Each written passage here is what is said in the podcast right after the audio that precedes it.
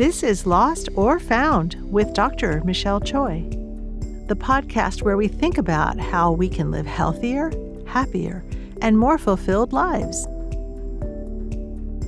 And now, Dr. Michelle Choi. Hi, hello, welcome. We have a fun show today as Jonathan Miller and I literally stand around his kitchen island and eat different ferments and beans for great and amazing poop, of course. You know, I love to discuss anything that adds to our health. Great poop definitely adds to the quality of one's life, and well, we have to work for it, and it's worth it because oftentimes good and regular poop is a sign of one's overall health. I'm really excited to have Jonathan Miller back on the show his prior episode, Healthful Eating, was so fun, and well, I had to invite him back. He's a personal chef cooking for clients in the Central Coast area. He has been cooking healthful, vegetable forward, and seasonal food for over 15 years, and less healthful, but still tasty food for even longer than that. Though he claims his favorite bean is the Good Mother Stallard bean, it's actually impossible to have a favorite since almost all beans are delicious.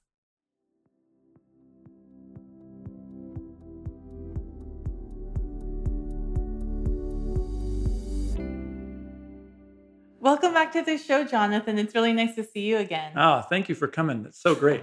This is super exciting. This is really exciting. like I kind of feel like Oprah, you know, like not is, sitting this is your Oprah moment right here. it is. And being able to taste and eat food as my stomach growls. Yeah, we should set the scene. Mm-hmm. Michelle's standing over our island here in the kitchen, and she's looking at some cooked bean products and over half a dozen types of ferments. That is so cool. On the side note, I just wanted to say, considering how much you cook, I can't believe how clean your kitchen is. Well, it seems like a um, miracle, though. You know, don't like I say, don't look too closely. But no, we. I mean, that's part of it.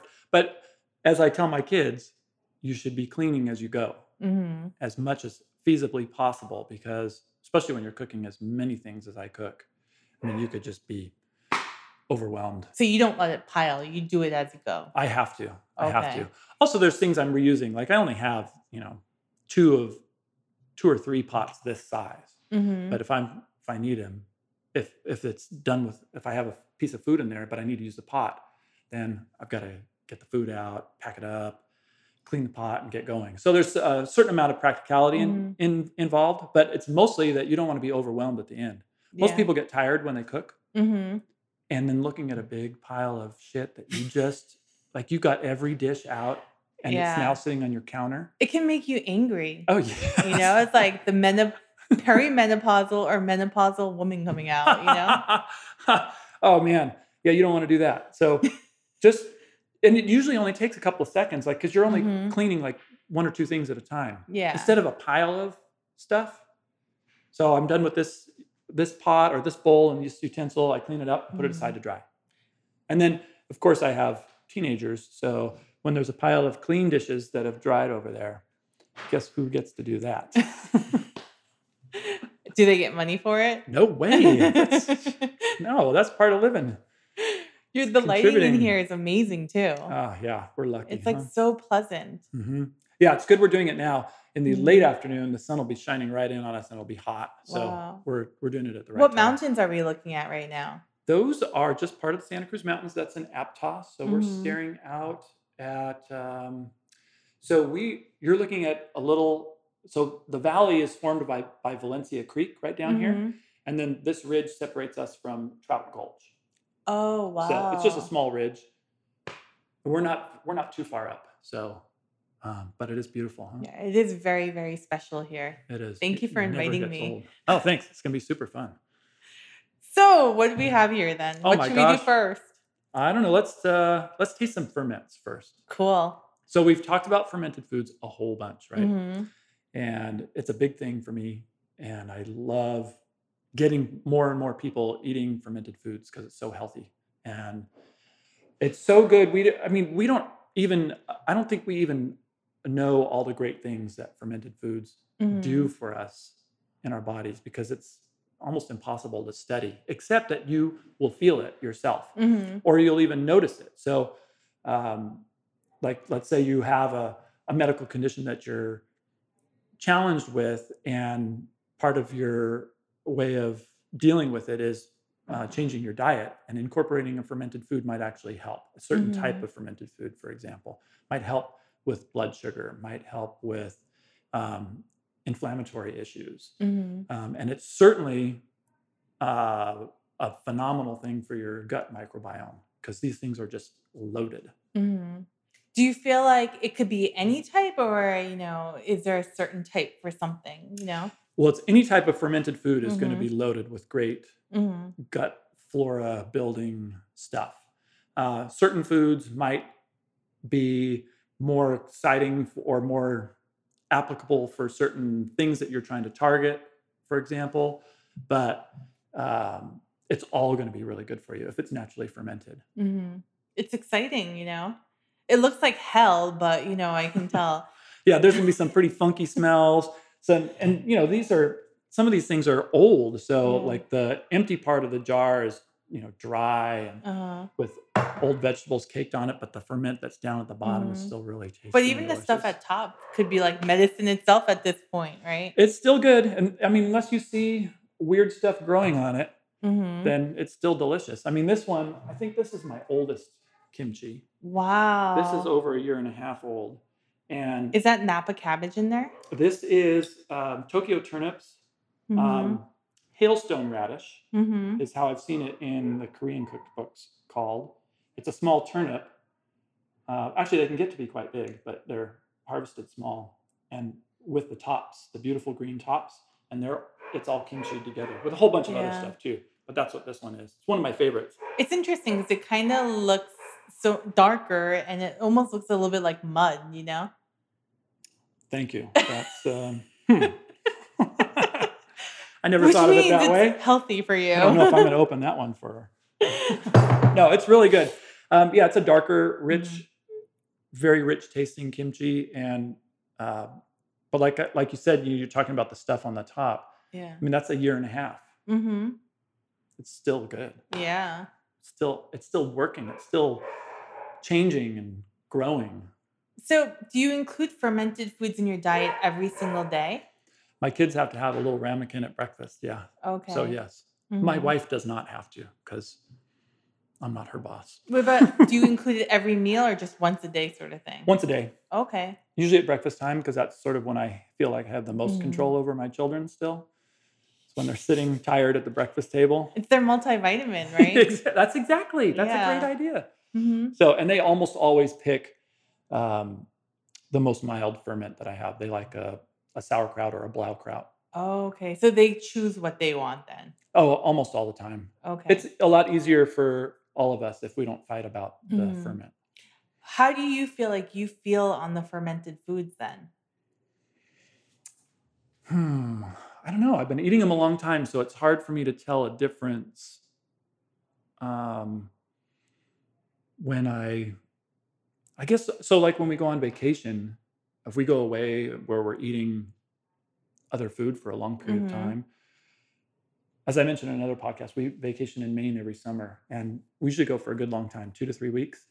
And I don't do any ferments there because mm-hmm. just not enough time to have a program going. And um, even though I cook there for us, and we get really good quality food, um, there is a you do feel a little different. Yeah, it's hard for me to really put my finger on it. Are you more constipated? No, because we have a mm-hmm. lot of fiber in our diets anyway, because we still have tons of vegetables. But um, yeah, I don't know. But we all it feels a little off. Yes, when we come mm-hmm. home, we're all ready for. I mean, my kids are never ready to have fermented foods, but they're mm-hmm. ready for like the usual routine. Yeah. We all feel a little bit. I don't know. We also eat a lot more sugar when we're on vacation, so that's probably yeah. has a lot to do with it. And we're generally less mm-hmm. healthful minded, so it's it's it's difficult to pinpoint. Mm-hmm. Um, but you'll notice people who first get on it usually notice that uh, their bowel movements are a little easier. There's a lot more um, cool stuff going on in, Mhm. in, in their digestive tract. Um, that's Yeah, that's immune the- system. I mean, things that we may not immediately notice too. Right. So if you're on them, if you if Mhm. you eat ferments on a regular basis, then yeah, you'll have a major immune boost. And the other things will start happening too. You'll have less inflammation. Your blood sugar levels will drop. Um, all these great things can come about from, you know, a healthy diet.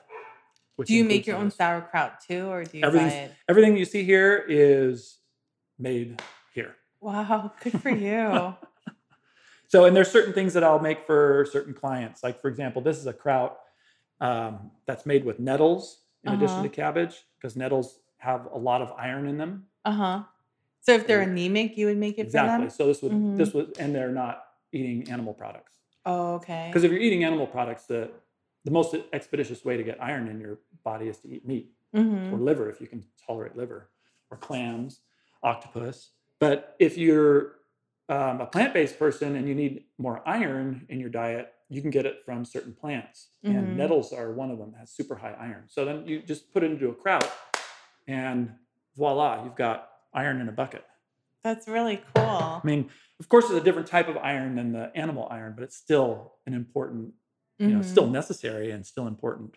I think you were saying for like the fermented foods, it's the salt brine, right? It's not vinegar, it's salt brine. That's correct. That's Mhm. if you're brining. So, like for example, I don't I don't make my own cucumber pickles because there's so many cucumber pickles out there hmm on the market that are good. So these would be um, salt brined as opposed to put in a vinegar. hmm And one of the ways you know, I mean, besides looking at the ingredients, one of the ways you know is that they have to be kept refrigerated hmm because it's a constantly um, evolving and growing product. So this this is alive. This is alive. hmm So actually, pickles never expire then. Well, they think? can because Mhm. they they continue to evolve and Mhm. change, and over time, even if you keep it in the refrigerator, if you keep it, you know, I mean, I don't actually know, but if I guess if you kept it a couple of years, it would probably just sort of degrade and Yeah. get soft and mushy.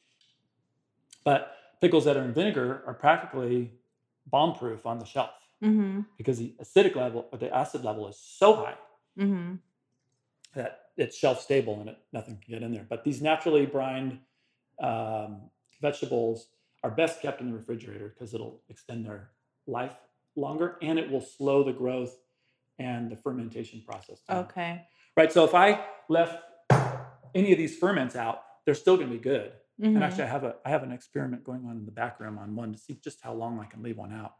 Oh, really? So how long have you left it out so far? We're going on two months. Oh my gosh. That's a long time. have you tasted it? Uh, I haven't tasted it recently, but like a couple weeks ago, it was pretty funky, hmm but still good. Like, like there's Yeah. no problem. But I'm just curious. It was sort of a knockoff batch that I made one day to show somebody how to do it, and I just left it there when it was supposed to be checked and put in the refrigerator to slow down. I thought, well, let's just see how long you can let it go. hmm So that's a in progress.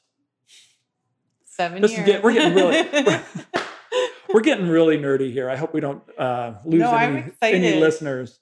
I feel like my Korean roots are coming out. You know. They should be. Okay, so let's start you off. No, let's start you off the classic. Um, where is it? This is it. So this is the kimchi that you would find in the market, Oh, it's so cool. right? But you made it. Yeah. Whoa. So One day I'm going to get you the ajuma pants Oh my god, that would be so great. so you can squat comfortably. so I'm making Michelle here for you listeners sample all these ferments. She is going to be one uh, funked out girl after all this. And when I have my amazing bowel movement tomorrow, I will let you know and I will thank you and I will send a blessing. this is the traditional Napa cabbage chim- kimchi that you find in all the markets, Wow. right? This is very good. You made this? hmm I almost I think it's better than should I say it? The way Koreans make it. No. Oh, this no. is really good. It is good. I mean, it's it's older, right? So the stuff you buy in the market, that mm-hmm. they generally get those out there and get them sold right away. This tastes like almost like um, you know how like with kimchi they make a stew out of it? Oh yeah, kimchi This tastes like kimchi jjigae. Yeah, I love but that. But uncooked. How old is this?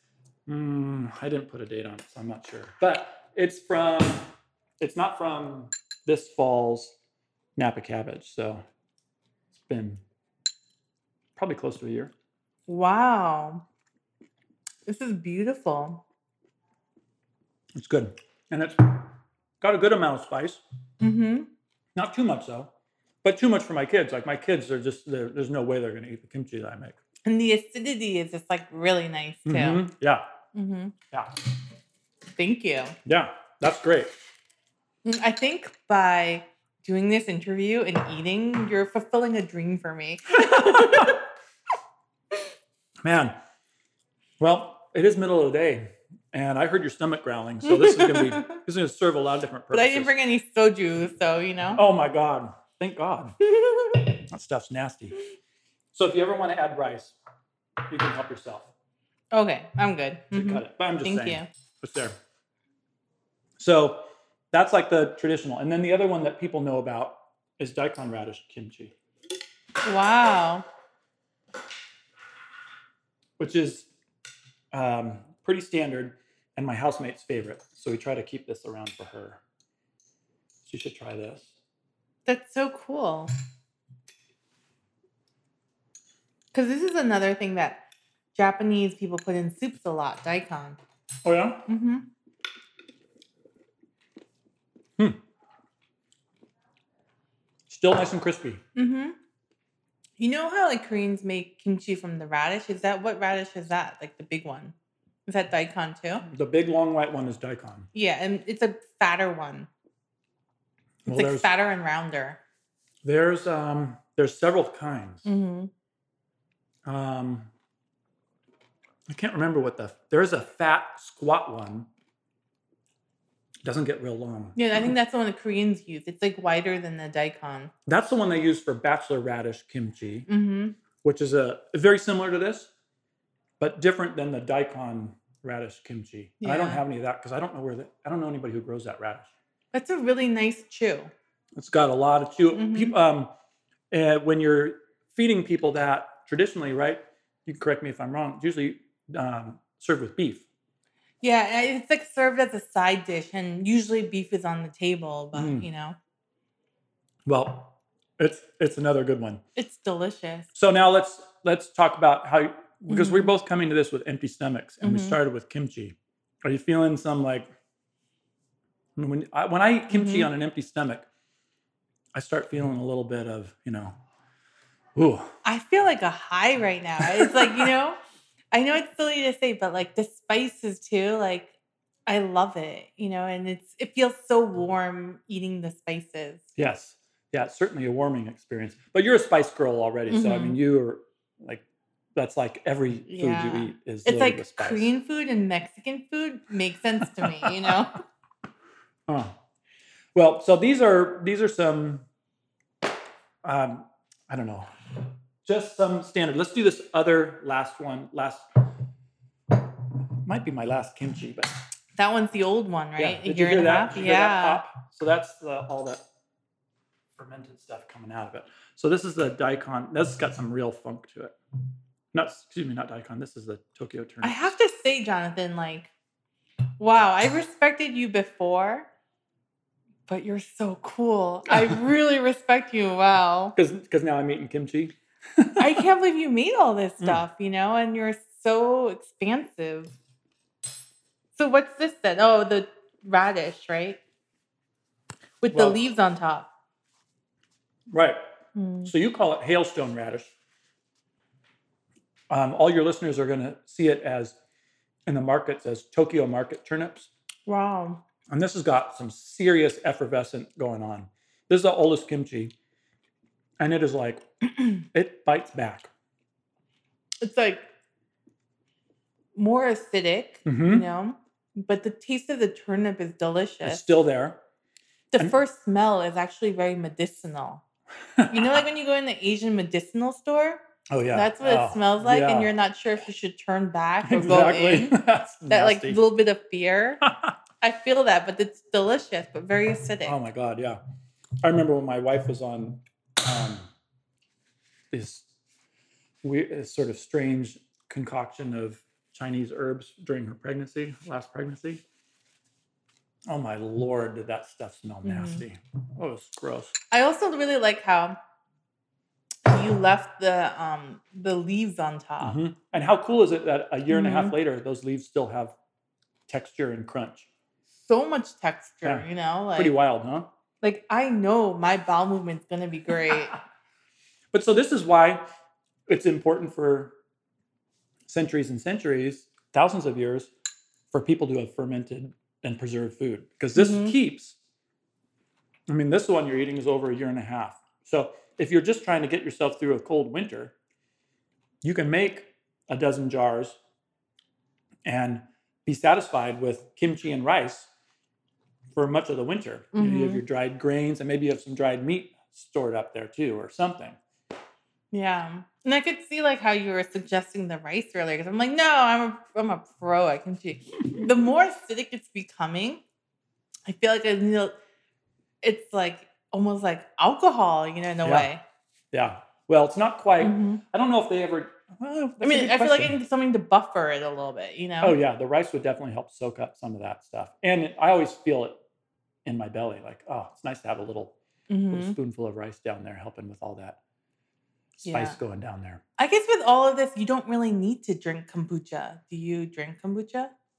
Well, at the risk of making a lot of people really mad, Um, I will say that there's nothing about kombucha that you need. really? No, it's just vinegar. And sugar. Well, if you buy a flavored kombucha, then Mhm. it's a lot of sugar.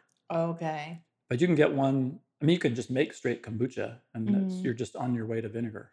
Okay. So it's nothing healthful with it then, really. Well, I don't want to say it's. uh, Well, it's certainly not bad for you. and I don't want to say there's nothing unhealthful because it has an alkalizing effect in your body because of Mhm. the natural acidity to it. But it's not really a probiotic.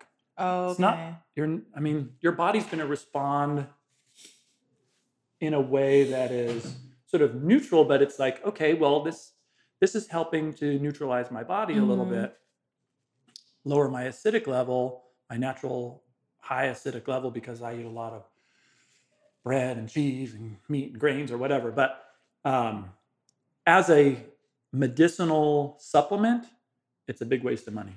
Mm. Yeah, because there's like that false notion if you drink the bugs at the bottom, you're gonna be good. Yeah. Well, get yourself some apple cider vinegar. Of course, of course kombucha is still alive. They Mhm. haven't pasteurized it. Usually, that's why it's in the refrigerated section. Um, so maybe there's something to the uh, the liveness of it, the the the fact that it's still, you know, going toward higher acidity, and Mhm.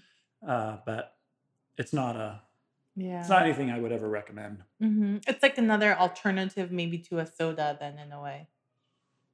Well, it's way better than a soda. I mean, Mm. I don't want to get. I'm never going to put kombucha in the same category as a soda. Mhm. That is like, whew. I mean, you're talking. There's nothing good in a soda. There's nothing. Mhm. Whereas kombucha is good water. There's some good flavors to it. It doesn't have. It's Mhm. not bad for your your body at all. Just it's not going to. I don't. I don't think it's going to have, you know, miracle powers. Okay, I can't talk about that anymore. People are going to be really mad. You're our food guru.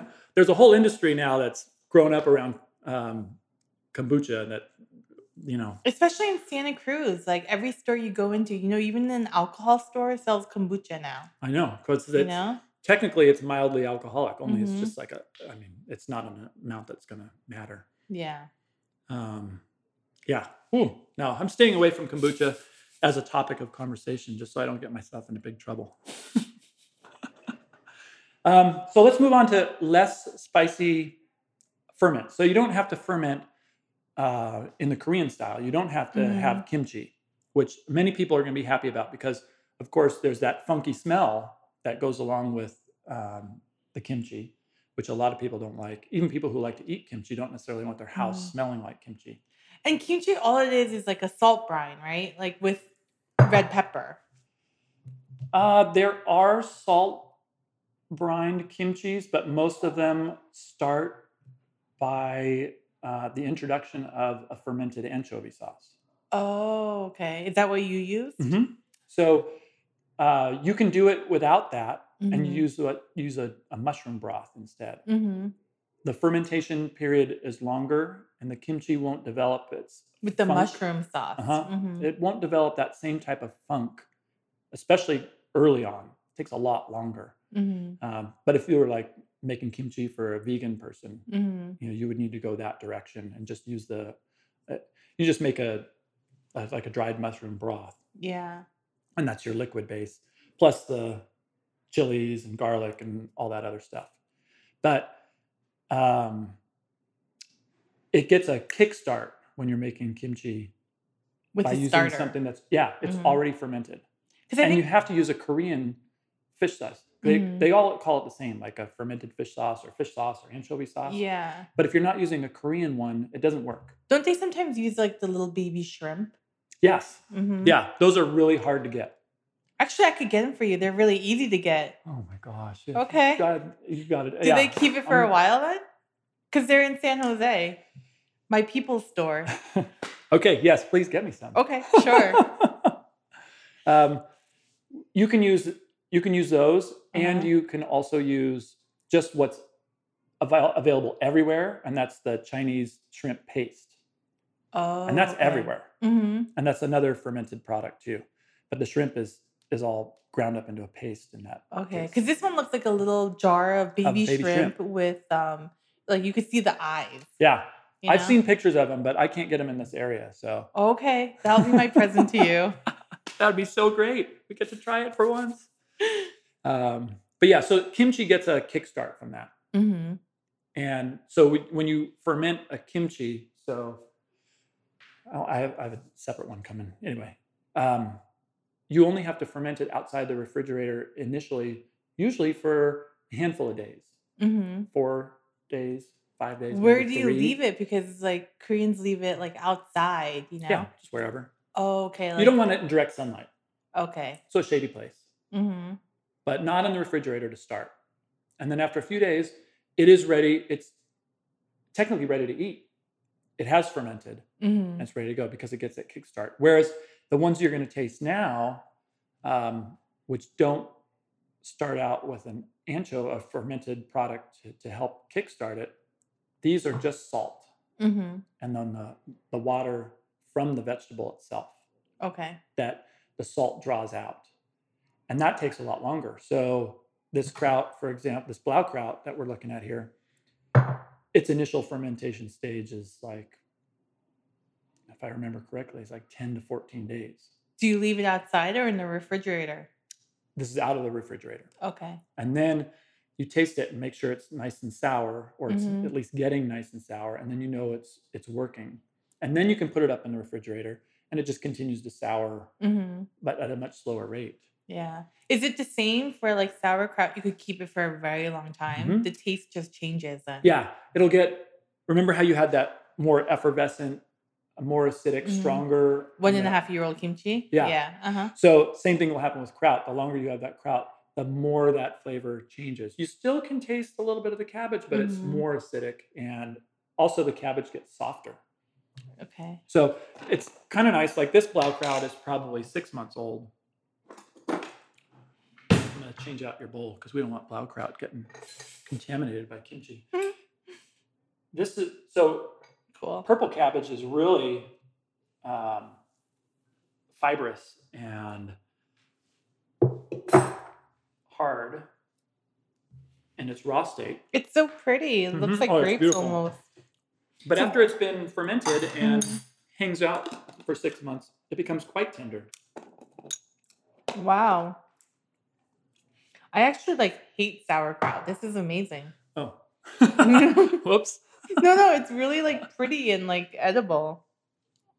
It's really good for you. Mm-hmm. Do you eat this with a sandwich or how do you eat kraut? Well, most of the most of the stuff that we eat, we just eat on the side of our Mm-hmm. dishes, or we top a stir fry with it. Kraut, almost always just eat on the side, but sandwiches are really good. You can top salads with them. especially earthy salads that have you know earthy flavors like beets. So this is pretty relatively easy to make, isn't it? Like so, it's super easy. It's just mm-hmm. physical. Okay. So you shred up the cabbage, and in this case, it's Blaukraut, so it's red cabbage or purple cabbage, and then you have an onion. This one also has an apple in it and caraway seeds. Wow, that's the flavor. I could getting. taste it. It's very nice. Mm-hmm. So then you add salt, and you can let it sit for about 30 minutes if you want for the salt to draw some of the water out of the cabbage. Mm-hmm. And you want to make sure that it doesn't taste overly salty. But the, initially, you're you are going to taste salt. Mm-hmm. But after 20 minutes of it sitting, you don't want it to be, you know, you know, bracingly salty. But then you've got to mash it with your hands. Use mm-hmm. a big mm-hmm. bowl, and you're squeezing it, and squeezing it, and squeezing it, and squeezing it. To kind of like it. break it down a little bit. Mm-hmm. Mm-hmm. You're trying to extract water because in order to ferment it, it has to be in an anaerobic state. Mm-hmm. So the water level has to rise above the vegetables. If oxygen gets in there, then shit can grow mm-hmm. while it's fermenting and it can spoil the batch. Okay. And that is really bad. You think mm-hmm. you think a fermented product has some funk to it? Should have a spoiled fermented product. Oh, is that not edible then? No, you get sick. Okay. It won't kill you, but you'll mm-hmm. you you won't want to put it in It'll body. be a cleanse then. in not the right way. But you're you're you will not want to eat it. Mm-hmm. Your nose will say, no way that's okay. going in my body. So like you have that large bottle there. So in a bottle that size, how much salt goes in a batch? Oh, there? this one? Uh-huh. Um, it looks like a big mayonnaise bottle. You know, I can't remember the ratio off the top of my head. I'd have to look mm-hmm. up um, in my ferment book. But it's like two tablespoons of salt for That's like it? four heads, of, no, 3 mm-hmm. heads of cabbage or something like that. Six pounds of cabbage to two tablespoons of salt, something like that. Mm-hmm. It's Don't go little. by this for to make your own mm-hmm. kraut, by the way. Look up the proportions; they're easy to find. But it's um, not very much. Yeah, it's like I would think it'd be like a cup or something, but I guess that's not mm-hmm. inevitable. That's not edible. Yeah, then it'll be yeah. Again, you won't want to go anywhere near it. It's too mm-hmm. much. But this is again same great stuff happening, right? It does some great work for your microbiome. Um, red cabbage, actually, believe it or not, even as a raw product, is practically a probiotic. It has mm-hmm. so many red good, cabbage itself. Yeah, mm-hmm. just by itself, super healthy. Mm-hmm. And once you ferment it, then it's like on steroids. Mm-hmm. It's like all kinds of really good stuff for you. Oh, that's cool. So you should sort of feel like Supergirl right now. I mean, I've never thought about it. It looks so pretty, but I could see how it's so powerful, like red cabbage. Well, I mean, I just I get a little mm-hmm. hyperbolic on this stuff. So, so this is another fun one that you'll like as a spice girl. this is fermented chilies, mm-hmm. and this is probably my wife's favorite. This is the only ferment she actually eats. Wow, this one looks powerful. They actually mellow out over time, but mm-hmm. the what we do is every year when the farms that I work with start coming in with their big loads of red peppers, mm-hmm. um, I just buy a whole bunch of them. And at the end of the week, if I haven't used them all in cooking, mm-hmm. then um, we whiz them all up. And it's just peppers and salt, and you ferment that. And that takes a long time to ferment. That's a that's a minimum of 30 day ferment. Wow, you would think it'd be quicker because everything was like broken down. I know. I'm not sure why it takes so long, mm-hmm. but it um, takes 30 days. Mm-hmm. This is last year's. Yeah, this is last year's batch, and it's a mixture of mm-hmm. chilies, so chili peppers. So I don't, I can't even tell you which ones they are, but they're all mm-hmm. different red ones. That's cool. Um, so does she use it as a sauce, or she just eats it on the side like? Uh, yeah, as Thank a topping. You. Nobody eats it on the side. Oh, okay. Yeah, it's um I mean, it, the, all the seeds are in there, so it gets wow. in teeth. But, it's powerful. Yeah, that's good stuff. So this is really great. Mm-hmm. Um, this is a really great anti-inflammatory. Um, chilies have all kinds of capsicum in there, which have you know, we know the health benefits of capsicum is so great. The level of burn is intense. Is it getting you? and you're a spice girl, so that's good. There's always the rice. Yeah, and so and that's an easy one too because you just mm-hmm. cut the tops off the chilies, jump them in the food processor, whiz it up, and then the hardest part is keeping the chilies under underneath the water. Oh, okay. Because you want all the pulp to stay under the water. You got to do that for 30 days. So mm-hmm. you got to get a screen, and then you have a little weight on top of that that that keeps out any air. The burn in this is really good. It's good. There's a lot of good peppers in there. Yeah, it's like very cool here, but I'm like burning up. we'll get you. We'll get you a handkerchief. Uh, what else do we have here that's exciting? I mean, there's there's a few other things. This one is really gnarly, just because you're such a good sport. This is another long ferment. This is an insane amount of garlic. This wow. is like a natural antibiotic. So this is sunchokes, fennel, mm-hmm. and garlic. And it is seriously like this makes me cringe when I eat it. But so you still eat it?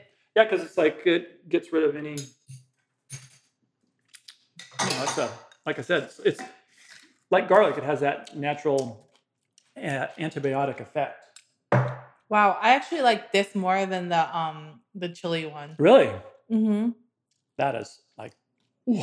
This one is so much easier for me. It's mouth puckeringly. I love it. it's good. This is delicious. Yeah, and that's another long ferment like chilies. It's so did you grate the um garlic? Uh, I can't remember. I didn't grate it. Um, mm-hmm. I probably just chopped it up. Mm-hmm. So everything for that one, you just shave it all on a mandolin, or you can thinly slice it, whatever you like to do, and then um, mix it all up. But sunchokes are another one of those mm-hmm. um, products that have a lot of uh, probiotic. Goodness what is a sunchoke? Sunchoke is a tuber that's in the sunflower family. Mm-hmm. And in fact, the flowers are beautiful when they grow up, beautiful flowers that are really good insect attractors.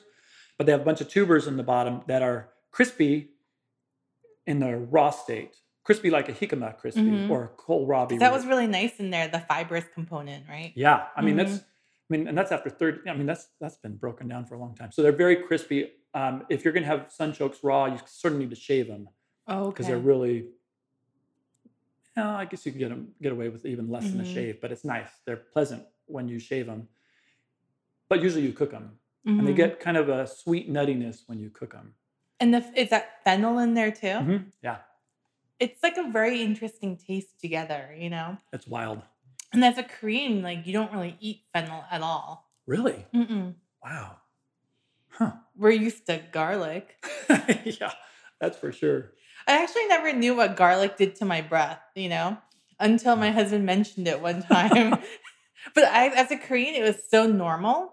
Oh, that's great. I didn't even think twice, you know, or like a burp after eating garlic, you know? Mm-hmm. Yeah, there's so many things that are culturally inappropriate here in America, but it's it, but it's fine anywhere else or yeah. in other cultures at least. Because if you really look at a person with like rotten teeth, now that's bad breath. yeah, I think you, I think the ferment alcohol got to my head. You're not lip locking with that person, but you don't mind a little garlic breath. that was well, amazing, actually. And it's coming out of your pores too. I mean, mm-hmm. it's not mm-hmm. just your breath. I mean, you're right. I feel like I'm sweating it out right now. wow. It's like my perimenopause has gone into full force right now. Wow. That's great. Well, this is this stuff is good for you. It's good for everything. But let's go on to some beans. let's talk about beans. Awesome. So and thank you so much for that. That was delicious. Oh, that's fine. And there's still more we haven't even talked about. Mm-hmm. We didn't talk about raw olives. We didn't talk about preserved lemons. Wow. Um, all that kind of you, stuff. You preserve lemons in salt brine too? In salt? Lemon juice and salt. Wow. So we keep two jars of these going all the time. It's real. Actually, I'll, do you put that we, in food? Yeah. You've had it. I feel uh, like I have, stew. right? Yeah.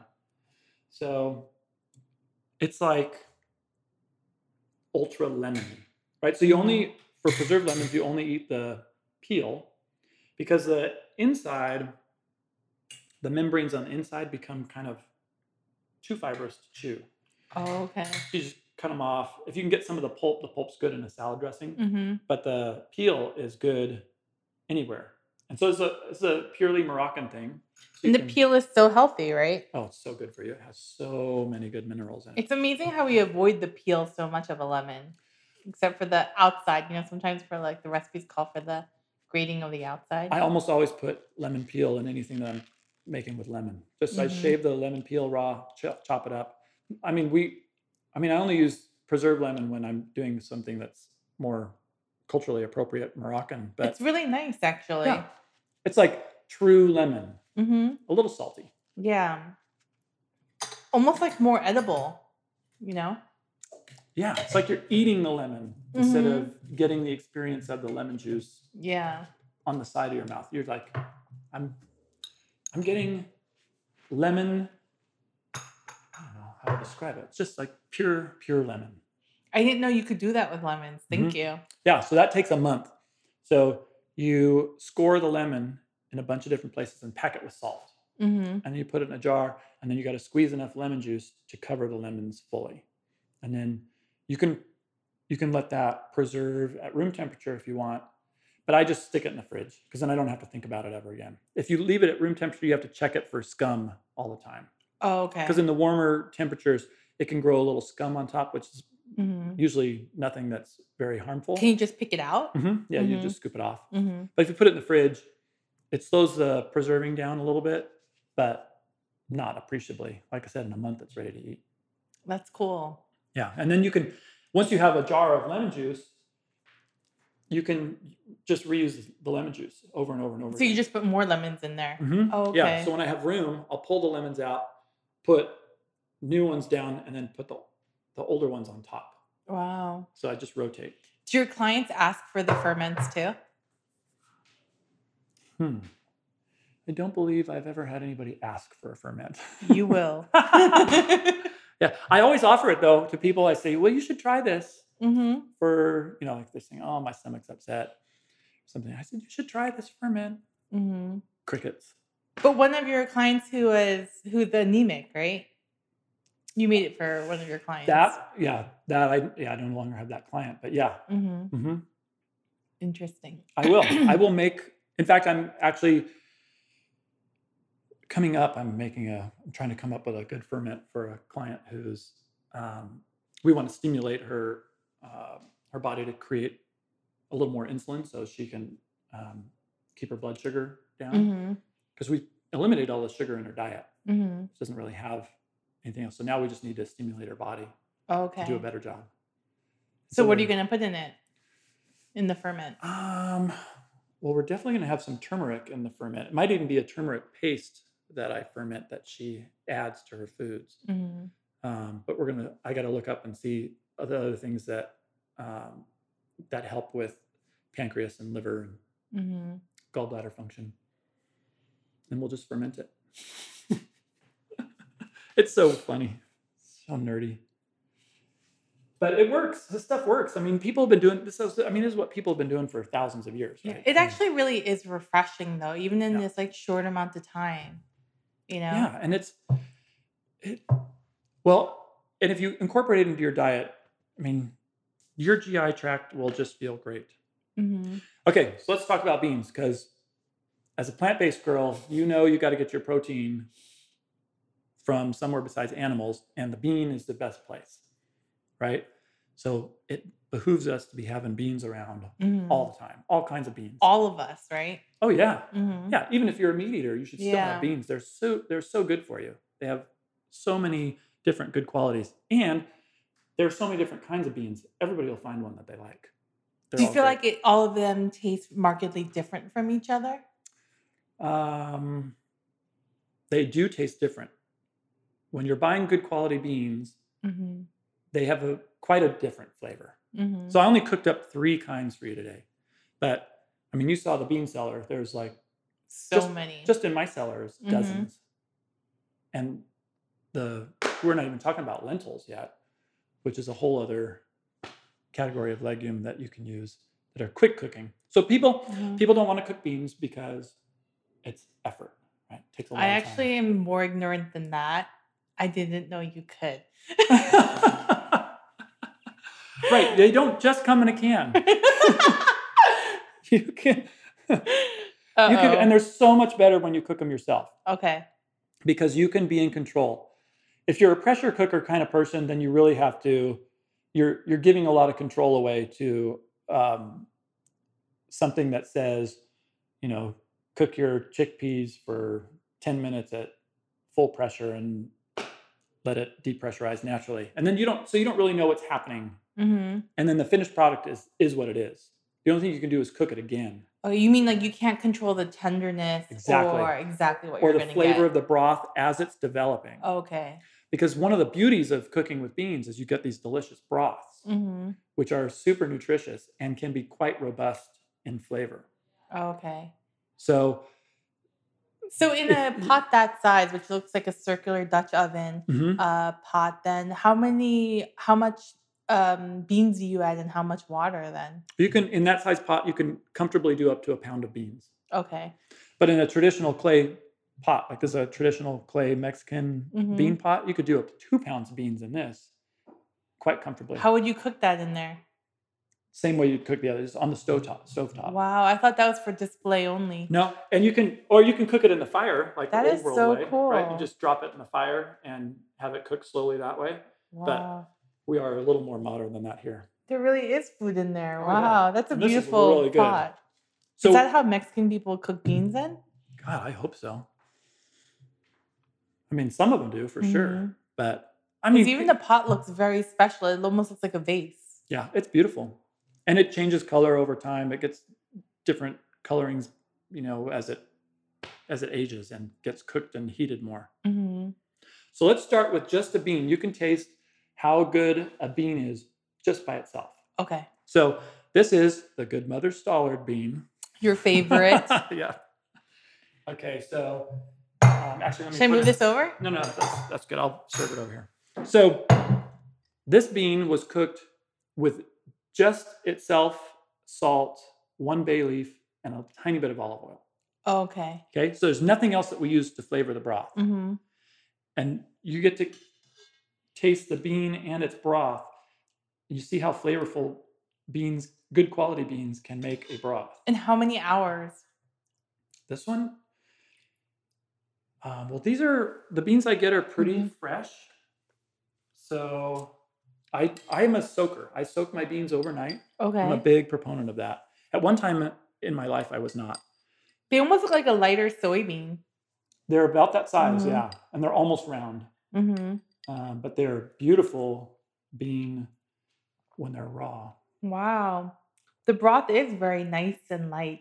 Isn't it good? hmm And has a lot of flavor for only having beans cooked in it. How come the broth isn't like super thick, you know? Because it's just water. Oh, okay. So to thicken a broth, you have to have other products in it for it to get Mhm. thick. It's like when you're having a meat broth, the reason it's thick is because there's a lot of collagen in it. It doesn't it come from the beans though? Doesn't the bean broth make it thick? Mm-mm. Oh, okay. It can make it starchy. Mhm. So if you cook your beans so that they break down, and some of the beans are now part of the broth, then it can be thicker from starch, Mhm. from the bean itself breaking down. But I didn't cook any of the beans so that they were breaking down. And these these three varieties of beans don't break down readily. Wow. There are That some that do. is so delicious. Isn't that good? It's like so round and you know, it's so like smooth. It's And creamy. very pleasant. Yeah, Mhm. that's the that's the word, pleasant, right? So Mm-hmm. your beans should be pleasant to eat.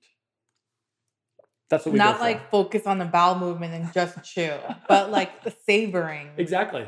And the broth is so nice and light and not too salty. Okay, so the salt hmm salt is totally up to you, and you Mhm. can you could you can control that. I'm glad you enjoy it. Thank you. But you can control the saltness, the salinity level of your Mhm. broth anytime you do beans. I like it very nice, like like almost like a soup. It is like a.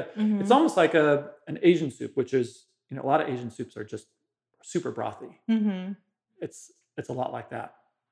In fact, so one of the places I source beans from is this company up in Napa called Rancho Gordo, and they do these food events every once in a while. And I read about one they did pre-pandemic. They actually, and it's like, you know, it's all Napafied, so it's hoity-toity, everything's fancy, but it's bean focused. Mhm. And one of the things they did is at the beginning of the night, everybody got a shot of bean broth Oh wow. just to sip. hmm Thought that was a good idea. So it's so nice and light. How would you eat that then? It seems so easy to make. You know. You have rice, you have beans, Oh, okay. And you literally just put the rice in there or something. Yeah. Put your rice in a bowl, heat up the bean broth, ladle it over. Wow. You don't have to do anything else. I could do that. Yeah. there's also uh, good quality beans though. yeah. Well, okay, so the cooking part is what um it's what pre- prevents people from really diving in. Because mm-hmm. I mean, you're here looking at the finished product and it looks all great and it's delicious. But last night they got soaked. Mm-hmm. This morning they got cooked. Wait, I got here at 10. You cooked it this morning? Oh, yeah. Oh my gosh. And fresh beans don't take a ton of time to cook, but still, there's some planning involved, right? And that's what people don't want to do. Mm-hmm. And people have all these other preconceived notions and things that they can't just be leaving stuff out. But you can leave food out for a very long time. So, mm-hmm. you know, it's okay to leave your beans out after you cook them, sitting on the stove all day long at room temperature until you come home at night and then you want to make something special with it. So now I've got my beans and my broth. I want to add some other things. I want to add some tomatoes or beans or, or uh, excuse me, greens or certainly onions and garlic and all that stuff. It's okay for them to just live out, sitting out for a long time. Not for a really long time, because then they start to stink. But, but a couple of hours a, is fine. A couple of oh, mm-hmm. all day, overnight. Mm-hmm. I would say once you hit 24 hours, you're going to start pushing the limit of how you, long you can leave beans out. There's other foods that can live out longer then it's that. possible war. yes. But that is the stumbling block. And I wish people, because each, each part of mm-hmm. it is not daunting. It's the whole thing. People look at the whole process. They go, oh, I don't want to do all that. I got to find mm-hmm. a bean. I got to soak it then I got to cook it, and then maybe I got to cook it again. So if you look at that whole process, then it is. Mm-hmm. That's like, oh, who wants to do that? But if you just think of, oh, tonight I'm just going to soak them. Okay. That's all I have to do. Mm-hmm. Five minutes. Next morning, I just got to get them to a boil. Maybe add some aromatics if I want to get complicated. But even if you just do a bay leaf, olive oil, and salt, it's delicious. What does a bay leaf add to soup? Mm, it's hard to characterize the flavor. Um, it's more of an aroma. Mm-hmm. But the way you would, hmm, I don't know how I would describe it. Herbal is how I would describe the. But it's critical to you. I almost the only bean I cook without a bay leaf is the chickpea. Oh, okay. It seems like it gets in the way there, mm-hmm. so I don't I don't do that. But um, yeah, I I love it. Mm-hmm. I put it in I mean, it goes into soup stocks and soups and stews and all kinds of stuff too. But anyway, it's a mild thing. The way if you're ever if you ever want to experience that kind of thing for yourself, you can just start with water and start adding things. Bring, okay. bring the water to a boil mm-hmm. and start adding something. Like what? Like I wonder what this is going to be like in the water. Mm-hmm. So the water boils, drop a bay leaf in. Mm-hmm. Wait a minute, smell, taste. Make sure there's a little salt in the water so you can taste mm-hmm. everything in there. I wonder what it tastes like to add celery to my stock. Mm-hmm. So you just drop the celery in there as it's boiling. I mean, it's really like super nerdy stuff that you're hearing now, mm-hmm. right? Like as you're wearing the Rancho Gordo bean shirt, yeah. People of the bean. so um, that's how you find out whether you like the flavor of something, is mm-hmm. you add it to boiling water, and then you can start putting them all together. And then every once in a while, you'll make something and you well, this happens to me, and maybe not everybody, but I'll have forgotten something. And I'm eating the finished product and going, it's missing something. And then I remember, oh man, I forgot to put celery in there, mm-hmm. or I mm-hmm. forgot a carrot for sweetness, or, you know, God forbid I should forget an onion. But all these things come together in a certain way. And you'll get to taste the broth here that mm-hmm. is a lot more complex in a second. Because you added more stuff to that broth. Uh-huh. Okay. Yeah. Way more complicated. from a layperson's perspective, but the broth is so much more complex. Mm-hmm. But before we do that one, let's do the the another one of my favorite beans, the Flor de Mayo. From the vase. This is from the Mexican bean pot, which is a clay pot, and it is so good. So these were cooked um, sort of a traditional Mexican way. So with an onion and a chili. Mm-hmm. So there's an onion in this broth and a very mild dried chili, which I'll try not to get for you. but you'll see there's a difference in that broth Thank than you. the other one because of the onion and the chili. Are these? I'm sorry. What were the beans again? These are Flor de Mayo beans. They're so pretty. Mayflower bean, yeah. They look more complex than the pinto bean. Way more. Mm-hmm. Way more. And they're almost firmer too. hmm Yeah, you can cook them longer and they'd be Mhm. a little bit more tender. But I don't want I don't like them to, to split and break down and make the broth starchy. So I Mhm. hold them hold them back. But they're still creamy and tender. But they're richly flavored and they have a round flavor. I never knew that I would love the bean broth. So good. Mm-hmm. Yeah. And so that one's just onion, also bay leaf, but onion and a guajillo chili. Wow. Oh, it's like the floating bits in here. If you see any red floating Mhm. bits, that's the guajillo. Wow. And that's the bean that was in the huge bag, the 40 pound bag that you saw in there. So you remember Yeah. how pretty those Mhm. beans were. They're so pretty. How do you order your beans then? Or do you go buy them in the store? Um, there's, Like, how do we get beans like this then? well, I don't know how you're going to get Flor de Mayo beans mm-hmm. because I just bought a farmer's crop of those.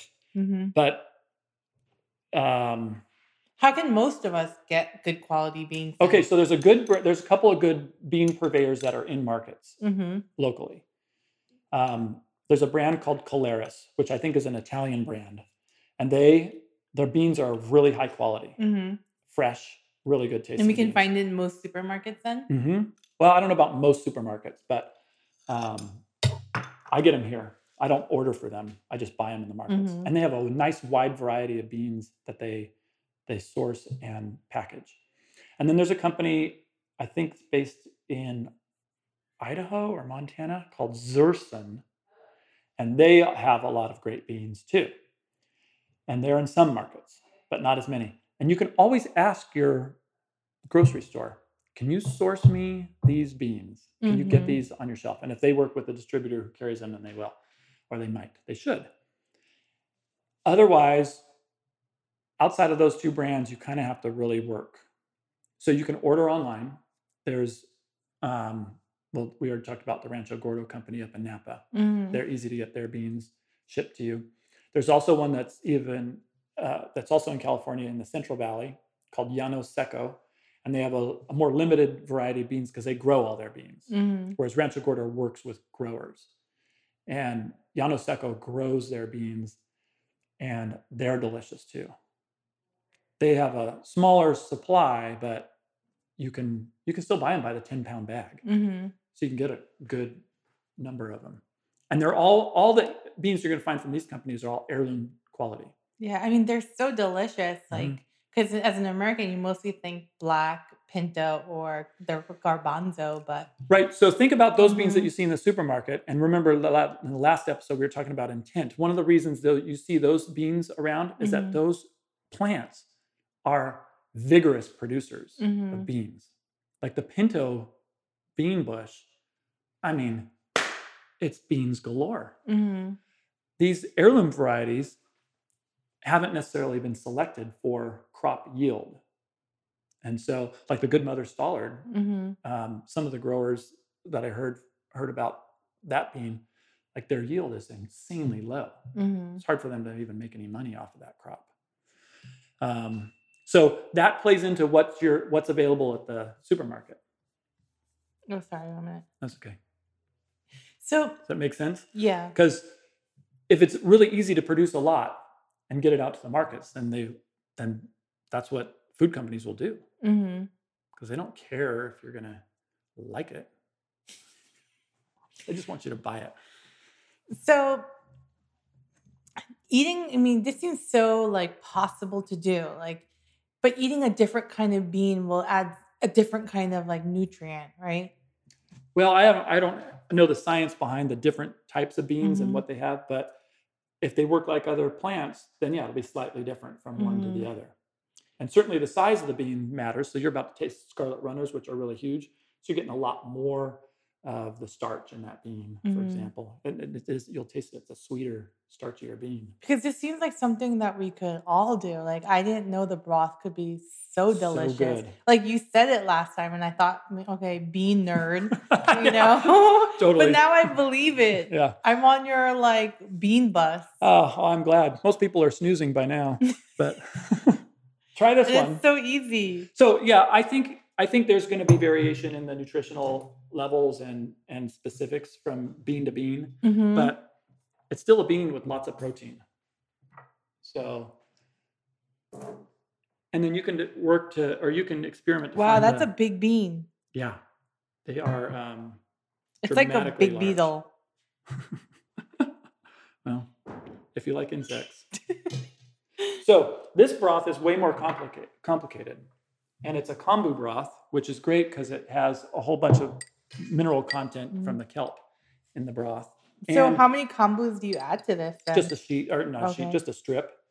Um, and wow. it gives a little more umami richness to the broth. I love the kombu broth. Yeah, it's good. Well, there's also onion, carrot, garlic, mm-hmm. um, olive oil, bay leaf.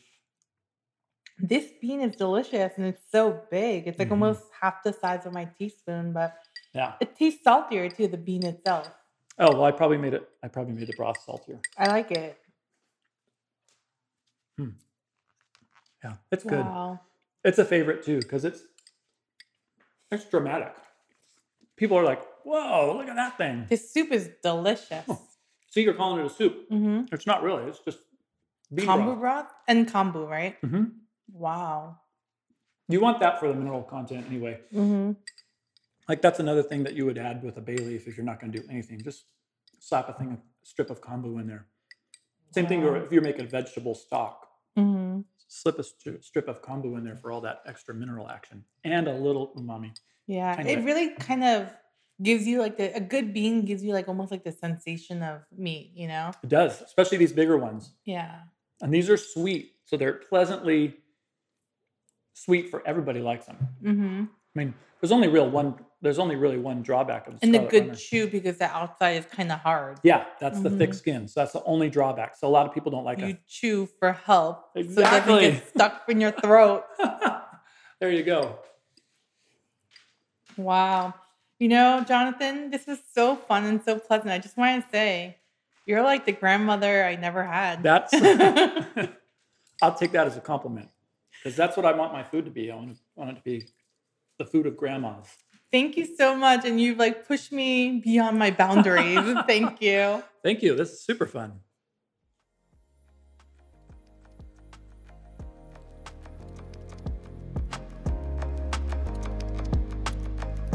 Thanks for listening to Lost or Found. Please subscribe and follow Dr. Michelle Choi on Instagram, Facebook, Twitter, and YouTube. For more information, visit our website, drlostorfound.com.